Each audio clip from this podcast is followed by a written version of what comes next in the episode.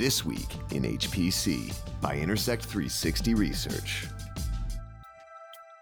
This episode of This Week in HPC is brought to you by Bright Computing. Smarter HPC clusters no matter what the future brings. Visit brightcomputing.com.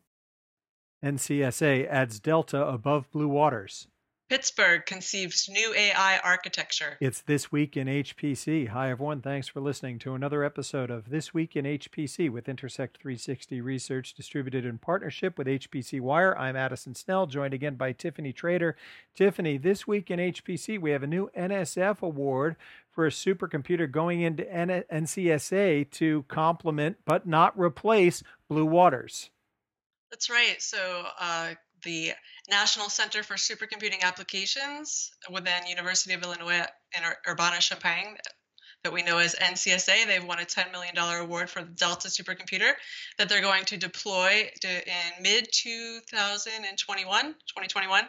Not a lot of system details were announced yet, so we can't tell you yet who the system or the processor, the main processor supplier is. The pieces we do know about so far are that the system will have 800 GPUs.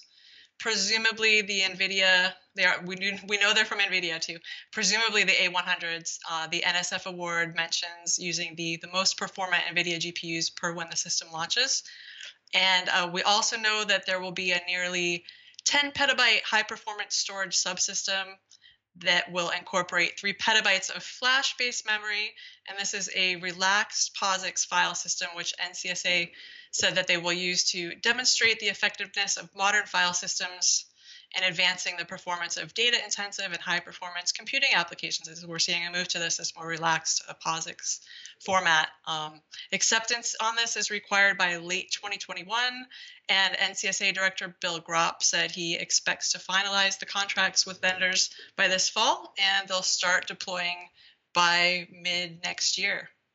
This is coming in about 10 years after the Blue Waters systems, which was in its time one of the most notorious supercomputers in all of high-performance computing, not only for the intense amount of computing power that it provided, but there were a few other notable things about it. It was one of the earlier supercomputers that was really large scale in terms of heterogeneous architectures, bringing in a lot of NVIDIA GPUs. It had a big peak performance that went along with it, but there was some controversy around the fact that NCSA didn't run Linpack on it and never submitted to the top 500.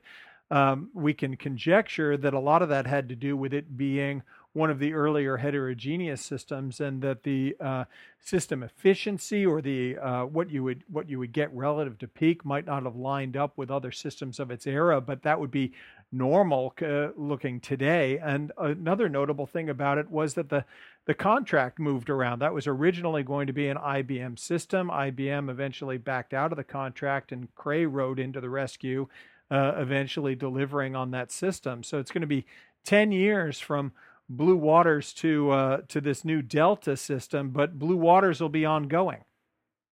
Yeah, so there was, sort of achieved a degree of notoriety at the time for not disclosing the Linpack results and withholding it from the top 500, as you were saying.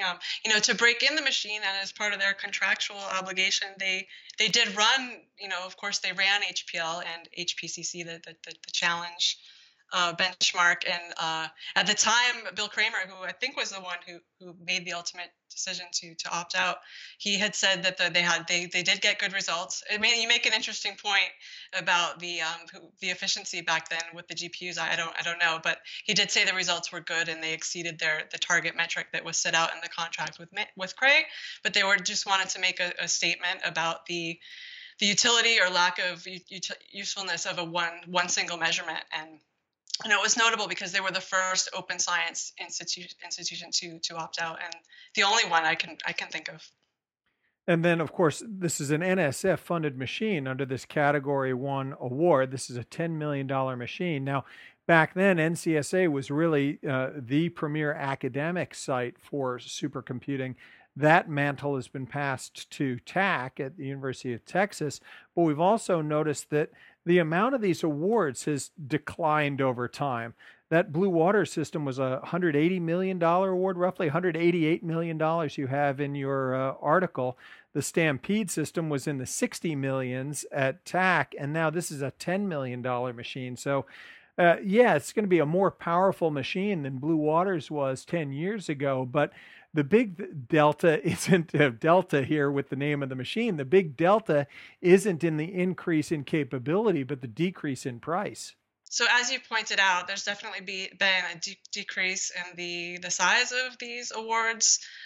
You mentioned some of the amounts that were going to the different machines, around 180 for Blue Waters and 63 million at TACC, and now this system is 10 million. So it seems that these HPC Innovation Awards, these what we formerly would call Track 2 awards that have been coming out, are capped now at 10 million. So we used to see Track 1, Track 2, Track 3 awards, and now there are the Leadership Class Awards, which is the TACC machine. Blue Waters was a Track 1 or Leadership Class Award at almost 200, and now even the leadership has fallen, to 63, and now and then we have also HPC Innovation Awards, which are Category 1 and Category 2. So this is a Category 1 and HPC Innovation Track Award. And yeah, those are coming in at 10 million now. And we've seen several of these come out in the last last week, even and within the last week and to last few months. We saw Expanse was 10 million. That's in San Diego. Big Red 200 was 10 million. Jetstream 2 that IU, Indiana University, just announced. And then the Purdue University Anvil system this week were all $10 million awards. So, yeah, we have seen a decline there. Circling back around to the Linpack for just a second, we did ask Bill Gropp, given the history with Blue Waters, we did ask Bill Gropp if they were going to run the Linpack on Delta. And he said, yes, we probably will. But then he said, a quote, but I don't think it reflects computational science applications. However, everybody expects it. We'll run some other more relevant benchmarks as well. I think they do need to run Linpack, and they do need to be on the top 500. And I can argue with the best of them that there are applications that don't hew particularly well to Linpack, but it is a benchmark, and it's an important one. And I'm in favor of the top 500 list in general, and to have opted out before, I think, that did create a certain amount of controversy, or at least notoriety.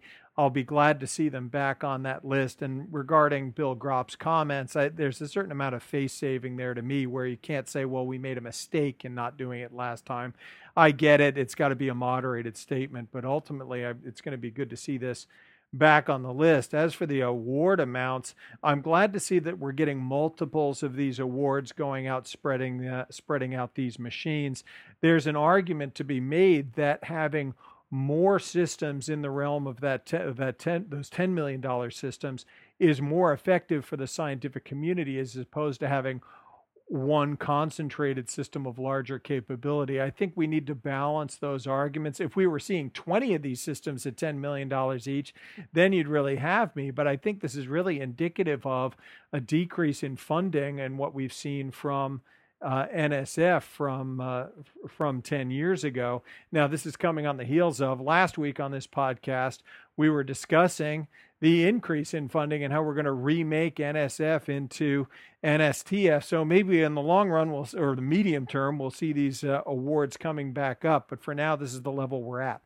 Good point on the call back to last week. Final note on the name here, Delta. So the name kind of continues in a way. The name continues the water-themed naming convention at NCSA. So, a delta is a landform that's formed by a sediment from an incoming river at the mouth of a body of water. But here, I don't think that's what they were actually going for. Here, delta comes more from the mathematical term referring to any change in quantity or the difference between two amounts. And that's where this name comes from. Gropp had said that Delta's performance will be on par with Blue Waters overall, but that for ML applications that it will be faster than Blue Waters owing to the evolution of the technology. So that's why they named it that. And we'll point out that despite being nearly a 20th the cost, I think it's about 5% of the cost of Blue Waters, that's about what you would expect, that it would be about equivalent after 8 or 9 years of technology development. But I like the name. given the state of funding, you'd be forgiven to think that it was sponsored by the airline to get a little more money back in there, except for the state of airlines right now as we continue to struggle with the COVID-19 pandemic. I don't think the airlines are spending any money on supercomputing sponsorship. Anyway, moving on to our next story this week in HPC, we've got another academic supercomputer, this one at Pittsburgh Supercomputing Center, and they've announced that they're going forward with a new AI architecture with a machine they're going to call Neocortex. Mm-hmm. So Pittsburgh Supercomputing Center, PSC, they won this $5 million award. So this is a NSF award. This is NSF Innovative HPC Category 2 award for prototype and sandbox systems as opposed to capacity systems, which is the other one that we were just talking about. And so they will be building an AI supercomputer, designed to accelerate AI research and to do societal good. It's called Neocortex, like you said, taking a signal from the part of the brain responsible for higher order processing and language. And notably, this is combining two Cerebras CS1 AI servers, and those are based on their wafer scale engine, and with a 24 terabyte shared memory HPE Superdome Flex server. It's a big win for Cerebras. They've made some good, pretty quick progress over the last year. They came out with their wafer scale engine chip at Hot Chips last year. That would have been last August, so not even a year ago. And they have that dinner plate sized wafer chip. Then they got falling onto that in November. They got announced two wins with the DOE, one at Argonne and one at Livermore. Those are single node clusters, both deployed. And now what's notable here is that this win with PSC and NSF marks two more firsts for them.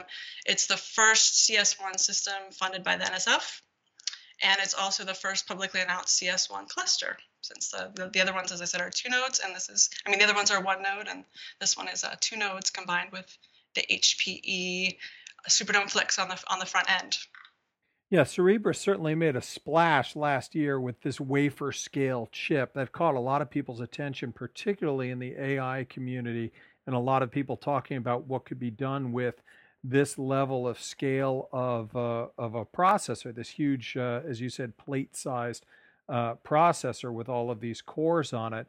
And it is interesting to me that here we've gone now from one of them to two of them together by pairing it with an HPE Superdome Flex server. That's the technology you might remember from SGI days with their large-scale shared memory. That's what migrated into the Superdome Flex and really brings around the capability to have a large shared memory space. And as you reported in HPC Wire, that's a 24 terabyte memory space. The important thing there is that that's a single memory space. And if they've got an architecture now that will tie that wafer scale chip from Cerebras, the two of them, onto a single memory space that's 24 terabytes, I think that is going to be very interesting in terms of what could be done in terms of AI or neural networking. Right. And, as anyone that's working in this space can tell you, scaling, clustering these AI nodes is really, really difficult, really challenging. I mean, that's why I don't think you see too many clustered DGX2s in the wild. They do exist, but it's challenging. So, but it's a little bit easier when you have the shared memory system at the front end and then a 1.2 terabits connection between them. So the Superdome Flex, it connects to each CS1 server via 1200 gig Ethernet links. So that provides 1.2 terabits per second bandwidth. And as Nick Nystrom, who's the chief scientist at PSC, had done the math on this, and that's enough bandwidth to transfer 37 HD movies every second. And then he also said they're considering, and it hasn't been, it's not definite yet, but they're even considering implementing the network on a single switch, which would allow the two CS1s to talk directly at that speed. And then for another interesting statistic here, the wafer scale engine processor that's inside the CS1 provides 9 petabytes per second of on-die memory bandwidth, which is equivalent, and again, Nick Nystrom did the math here, equivalent to about 1 million HD movies per second, which I thought that was funny because we try to put these in real world terms, you know, these accessible terms we can understand. Oh, I can kind of understand, what was the other one, 37 HD movies a second. But then now we've gone from that to 1 million HD movies per second, and now it's kind of outside the realm of real world conceptualization again. Yeah, and there's a couple more things that I like about this in terms of PSC's dedication to advancing AI. First of all, this is going to be federated together with the Bridges 2 supercomputer, which we've talked about before on this podcast, including quite notably when they were headed playing poker against some of the pros. They'd run AI on Bridges 2 to take on the poker world. That's an example of the type of learning they've done there. And as with Bridges 2, 90% of the time on the new machine is going to be available through the EXCEED program. That's the Extreme Science Engineering Discovery Environment program nationally. Furthermore, the new Neocortex machine is going to be available for free to anyone in the research community, and also available to industrial users on basically at cost, or what they call a cost recovery program. So they're really trying to do a lot with this machine to not only do their own research, but offer it out to a wider community. That should be a boost for Cerebras as well. Right. So small correction. Bridges 2 is going to be coming out in the fall, contemporaneous with this system, but the poker the poker game. Well, it was Bridges 1. Bridges 1 and Bridges AI as well. So Bridges AI is their DGX2 system that also has a lot of HPE FAT nodes to 8 GPU nodes as well. Thank you for correcting me on that, Tiffany, and hopefully our listeners stayed on long enough to catch that correction. I got my Bridges and Bridges 2 confused, but still, in either way, it's a nice upgrade at PSC, and we'll look forward to seeing what innovations come their way. All right, thanks, Tiffany, for another week recapping the news, and thanks to you for tuning in. You've been listening to This Week in HPC, brought to you by Intersect 360 Research, actionable market intelligence for high-performance computing. For more information, visit intersect360.com.